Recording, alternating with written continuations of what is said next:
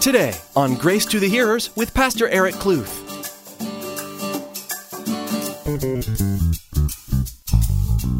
There is power in speaking the truth. There's power speaking the truth. And speaking the truth, you can't even put a measurement of how important and what that does in a conversation that you're in. It brings uh, an unmeasurable power into the conversation. And so, even if you're speaking truth about someone or something, the truth, catch this, this is brilliant, will overcome a lie. How do you bring change in bad environments or difficult situations? Pastor Eric will teach today a few key answers to that question, like presenting the truth and speaking well of others. These actions have the power to change hearts and transform a situation like when Jonathan convinces his father, King Saul, not to kill David. Well, let's join Pastor Eric for part one of his message entitled, How to Bring Change. We've been continuing through the book of 1 Samuel, and guys, we've seen David already go through some crazy stuff, huh? David's gone through a lot of different things as a young man. I mean, right off the bat, he's chosen to be the next king of Israel at a young age. I mean, eh, all of his brothers go before Samuel the prophet, and here he is, you know, taking care of the sheep, and then the Lord calls his name, you know, and says, No, I want you. I'm not looking at the outward appearance, I'm looking at your heart. And so he chooses David as the next king of Israel. But in between that, we have a king named Saul who started out right with God, but now he's just slipped away. And, and the word has told us that the Spirit of the Lord had departed from him and that he received a distressing spirit.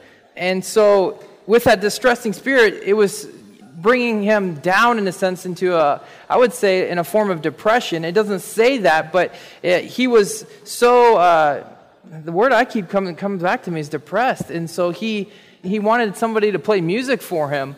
And guess who they found? Out of all the people in israel david.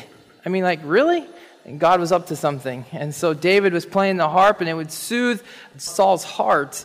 And then, not only does he play the harp for the king of Israel, then he was going to give food to his brothers. And here's a big nine foot man calling out to the children of Israel, saying, I'm going to defeat you all. And little David got the call once again, and he went and he defeated Goliath the stone hit him in the forehead and he fell over and he cut off his head. Then he not only then defeats Goliath, but then we see that he marries the king's daughter. He marries King Saul's daughter. And then now he is the son in law to the king of Israel, Saul. And then to come find out, as we learned last week, Saul resented David. Well, tonight we move into chapter 19, and I know oftentimes I think, how can we bring a change in a different environment? On Sunday, this past Sunday, we, uh, I titled the message Changed, and so I guess the Lord is, has this theme in my heart change. And so, how do you bring change in a bad environment or different situations? How do you bring change into that? You know, that, that's the question that I was thinking. And so tonight we're going to see in our text five things that can produce uh, change in an environment or situation that's going on. And so I titled the message of 1 Samuel 19, How to Bring Change. How to Bring Change. So let's dive into it. Verse 1 of chapter 19. We're going to go through verses 1 through 7 and kind of go back through an observation and then see the application uh, in our lives. And so chapter 19, verse 1, it says this Now Saul spoke to Jonathan his son and to all his servants that they should kill David. But Jonathan, Saul's son, delighted greatly in David. So Jonathan told David, saying, My father Saul seeks to kill you. Therefore, please be on your guard until morning, and stay in a secret place and hide. And I will go out and stand beside my father in the field where you are, and I will speak with my father about you. Then what I observe, I will tell you. Verse 4 Thus Jonathan spoke well of David to Saul his father, and said to him, Let not the king sin against his servant, against David, because he has not sinned against you, and because his works have been very good toward you. verse 5 For he took his life in his hands and killed the Philistine. And the Lord brought about a great deliverance for all Israel. You saw it and rejoiced. Why then will you sin against the innocent blood to kill David without cause? Verse 6.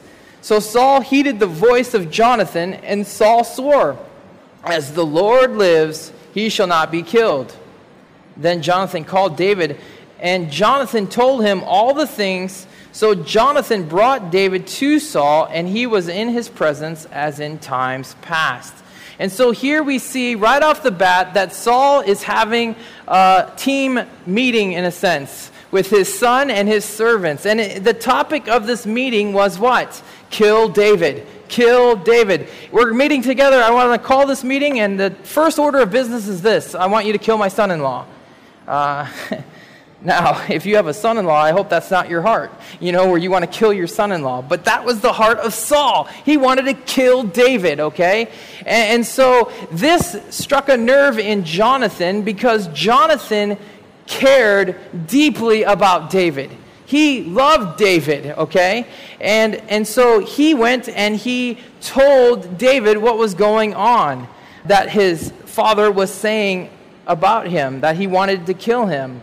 And so Jonathan advises David to be on guard and to hide from his father. In the meantime, Jonathan says to David, Hey, I'm going to go talk to my dad and I'm going to tell him all the good things about you. And then, you know, hopefully we can clear this whole mess up.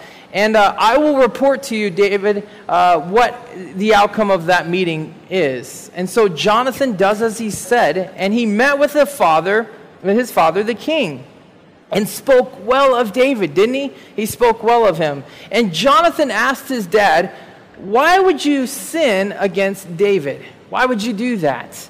You know, uh, Jonathan reminds his dad of David's faithfulness. And not only was David faithful to Saul, but he took out the Philistine, the nine foot Philistine, right?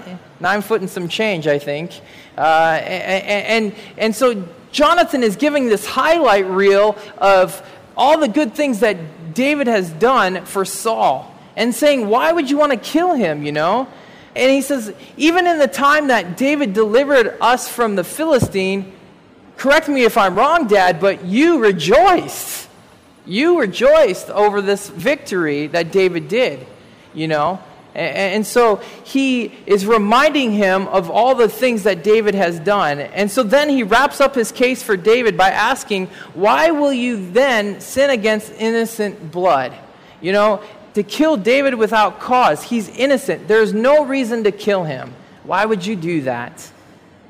I would say this Jonathan was a pretty good lawyer, huh? He was presenting the case in front of his father, and this is the king of Israel. This is no slouch, everyone. This is the king. And so he's presenting this to his father. I can only f- imagine the emotions going on in his heart, you know, confronting his father who had the authority to put his life to the end, you know, to kill him. But yet he was bold in what he believed, and he stood up for what he believed, and he presented the truth to his dad. He exposed the truth, and he let the truth change the heart of his father. Because we saw the result of this conversation was this King Saul promised on the life of the Lord at that, that he would not kill David. Now, that's a pretty heavy promise, don't you think? That I'm going to promise on the life of the Lord that I will not kill him. Well, at that time, Jonathan took his dad's word and he delivered it to David, and he took David, and David at this point would have to be a man that had a lot of trust in Jonathan. They had to have a pretty tight relationship you know, to where you know that the king wants to kill you, and then that's what you heard from this guy's mouth, and then you again you hear from the, his the same mouth, it's all good, man. My dad's not going to kill you. It's all good. You can come home. It's okay. Come on home.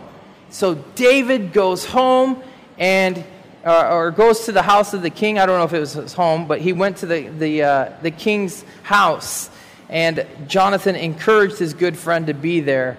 Now, the application what is the big deal, these first seven verses? Well, actually, there's a lot of big deals, and there's specifically four big ideas in these seven verses that we can learn from, uh, that we can learn and apply in our own personal life, okay?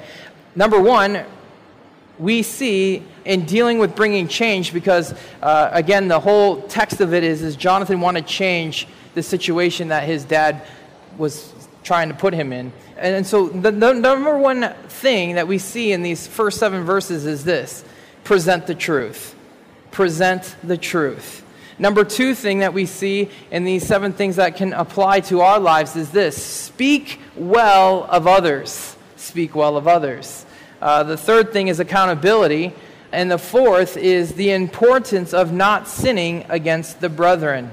So let's look at these four things and go through them. Number one, presenting the truth. Presenting the truth. Jonathan did just that, didn't he? He presented the truth to his father. And in situations, it is easy not to present the truth. For some reason, it is easier to lie than it is to present the truth. At least that's my observation. It's easier, uh, you know, like for instance, if you don't want to get in trouble, if you're a kid, you would be like, you know, and I see this probably daily, unfortunately. My kids are trying to figure out ways to get out of getting in trouble. And so instead of just coming clean with it, you know, they come up with a crazy story, you know. And the thing is, is that when you don't present the truth, it only digs yourself further, further in the hole. And, there's more consequences, you know, for that. And so Jonathan presented the truth. But the truth, you guys, uh, can upset. The truth can offend. It can bring even correction. But the truth is also profitable. There's profit in truth, okay? It also brings instruction. Truth brings instruction. The Word of God is often referred to as the truth. Many of us know this, right? That the Word of God, the Bible, is referred to as truth. Uh, Jesus Christ said that He was the truth. He is the truth. So, knowing that the Bible is referred oftentimes to the truth, and Jesus Christ called himself the truth, therefore the Bible says this. It says in 2 Timothy 3:16, all scripture is given by inspiration of God, and it is profitable for doctrine, for reproof, for correction, for instruction in righteousness. So in a nutshell, what Paul is writing to young Timothy here is this all truth is given by truth, okay? And it is profitable for doctrine. It brings rebuke. Truth disciplines. Truth teaches one righteousness. So, truth is what is needed in the world that we live in. Okay? Truth is much is needed not only in the world that we live in because really if you look at the characteristics of man, man hasn't really changed in history, okay? And so there's always been a need for truth. There's always been a need for truth, and there's always going to be a need for truth, okay? But who's going to represent that truth? Who's going to proclaim that truth? The more, again, like I said, the more that we get into uh, falling away from the truth, the more that the truth, when it is spoken, it offends people. And to my observation, and I could be the only one, our country gets offended quite often. Uh, the people that live in our country over a lot of crazy stuff, you know, and it's because the truth, I believe, not being spoken boldly. The truth, you guys, is what changes the heart of man. Ultimately, it does. It changes the heart of man. And we see that as a prime example here in our text, just as it did with Saul, right? Jonathan presenting the truth of David to his father, and hearing those truths, it changed that man's heart. I mean, I don't know how early this meeting was or when it took place, but say it took place in the morning, he's gathering his servants around, and he's like, okay, today's agenda, kill David. But then hearing the truth from his son changed his mind, for the moment at least, until he rejected the truth once again. And so there is power in speaking the truth. There's power speaking the truth. And speaking the truth, you can't even put a measurement of how important and what that does in a conversation that you're in. It brings uh, an unmeasurable power into the conversation. And so, even if you're speaking truth about someone or something, the truth, catch this, this is brilliant, will overcome a lie. the truth will overcome the lie. And we know that because of the Bible. At the end of the story, truth, Jesus Christ, has victory over the father of lies. So, there you go. You have it right there. Truth will overcome a lie. And so as a believer, believer, even non-believers, we want to change this world. We want to change the world that we live in. And the only way that the world that we live in, meaning relationships, communities, jobs, marriages, families, the only way that things are going to change is if they're founded in truth. And hopefully, that foundation of truth, you guys, is built around the cornerstone, Jesus Christ. The truth of God and the truth of His Word will bring a profit. Okay? It will bring rebuke. And guess what? It will bring discipline.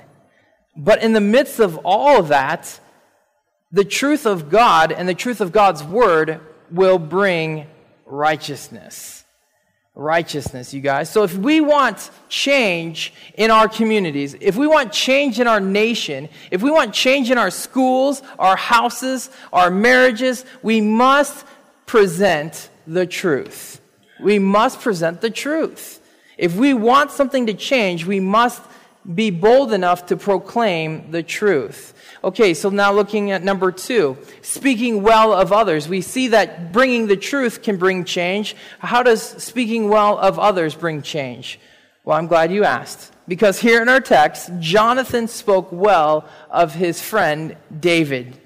It even says that in the word, didn't it? He said in verse 4, or it says in verse 4, thus Jonathan spoke well of David to Saul his father.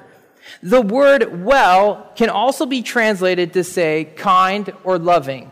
So in that verse, then, Jonathan spoke kindness or kind things of David to Saul. Or Jonathan spoke in a loving way to Saul about David. Okay? Do you see how that fits? Because he is backing him up, he was supporting him. Okay? In other words, our words bring a huge impact. The words that come out of our mouths impact. And you might think, might be saying to yourselves, well, who do I impact? Who am I? Well, you do impact somebody. Maybe it's not a huge audience of, you know, 3,000. Maybe you're not on the, on the big stage, but you know what? You have contact with people. There's people that you interact with every single day. And so your words have a huge impact in the world that we live in. But it's easy to say, you know, uh, well, I can speak well of somebody or kindly or loving when that person's in my presence. But how easy is it to speak evil and wicked when that person is not in my presence? That's really easy, you know? And so when we are communicating to others, May we think about others as we communicate. Again, just like speaking the truth, uh, speaking words of kindness and love will bring change to any atmosphere. It will bring change to any atmosphere. I truly believe that because listen to the Bible, okay? Uh, Ephesians 4:29. You know, if God didn't support this thought, you know, then reject it, but he does. He says in Ephesians 4:29, it says, "Let no corrupt word proceed out of your mouth." Okay? But what is good for necessary edification, that it may impart grace to the hearers. So, what is the Lord trying to communicate to those who are reading His Word? Let no corrupt word proceed out of your mouth. Jesus, you guys, said this. Jesus Himself said, For by your words you will be justified, and by your words, you will be condemned. That's a heavy scripture. That's a heavy word. But Jesus is placing the importance of words, you know, coming forth from our mouths, and that we must think before we speak. And it just seems like we are not only speaking with our mouths, but we're speaking with our fingers in the society that we live in. And so to, to really step back and say, you know what, if I want to bring a change, how am I speaking of others around me? The words we speak are important. But God, you know, gives the knowledge to speak well. Because it's not our natural instinct to speak kind. Why? Because the Bible says there's no one good. No, not one. And so, if we want to be able to change, we need the one who can speak these kind words, and that's God. And the Lord communicates that, you know, throughout His Word, through Paul, you know, to the uh, in, in Colossians chapter four, verse six, it says, "Let your speech always be with grace, seasoned with salt, that you may know how you ought to answer each one." Let your speech sometimes be with grace. No. God is calling us to always season our speech with grace. And, you know, if you're just to put your, you know, your hamburgers or your steaks on the grill and there's no seasoning at all, it's all right. But once you add those flavorings, man, the salt, the pepper, whatever it is, it just brings it to life, man. That, that rich, goodness, juicy steak is flowing in your mouth and you can taste every morsel in your mouth, right? And you're like, mm, man, this is good. And the guy right next to you who's trying to watch something can't have salt on it, and he's like, it's just all right.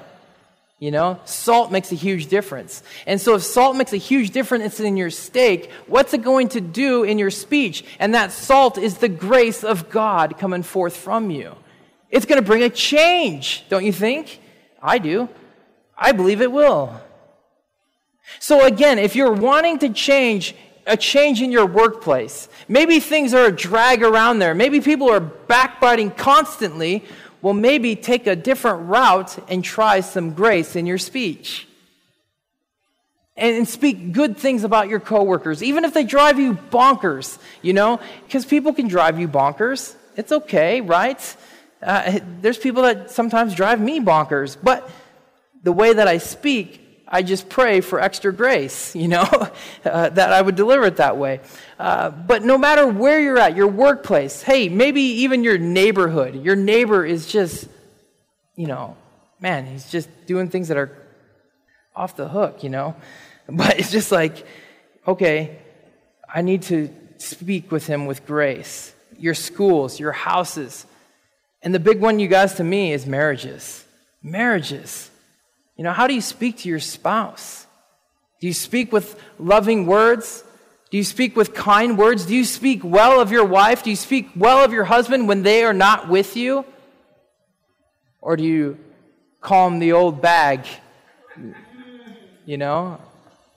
I don't know. Is that term still relevant? I don't know. It doesn't matter. But whatever you call, I that's pretty mild, probably, what people say. But whatever the case is, is your speech seasoned with grace? You know, if you want to see change, speak well of others. And, and I truly believe if we try that, if you make an effort and say, Lord, I need your ability to speak well of others, you'll see a change. You'll see a change. There's so much more Pastor Eric would like to share with you, but we've run out of time for today. This has been another edition of Grace to the Hearers, the radio ministry of Pastor Eric Kluth of Calvary Chapel Coolidge in Coolidge, Arizona. Pastor Eric will continue teaching verse by verse through the book of 1 Samuel next time. You can order today's message for free by emailing us at info at gracetothehearers.com. Sometimes it's just easier to call. Our phone number is 520 723 7047. We'll be happy to help you. Again, that number to call is 520 723 7047. You can learn more about Grace to the Hearers, Calvary Chapel Coolidge, and Pastor Eric at our website, gracetothehearers.com. All of Pastor Eric's messages through the Bible are available to listen to or download for free at gracetothehearers.com. Perhaps God spoke to you clearly through this message in 1 Samuel, and you need to review this message. Again, this message and many others are available to listen to or download for free at gracetothehearers.com. We'd also like to encourage you to subscribe to the Grace to the Hearers podcast. Subscribing is easy log on to gracetothehearers.com and follow the link, or simply search for Grace to the Hearers on the iTunes Store. From all of the production team here at Grace to the Hearers, we want to say thank you for tuning in, and please make plans to join us again for the next edition of Grace to the Hearers.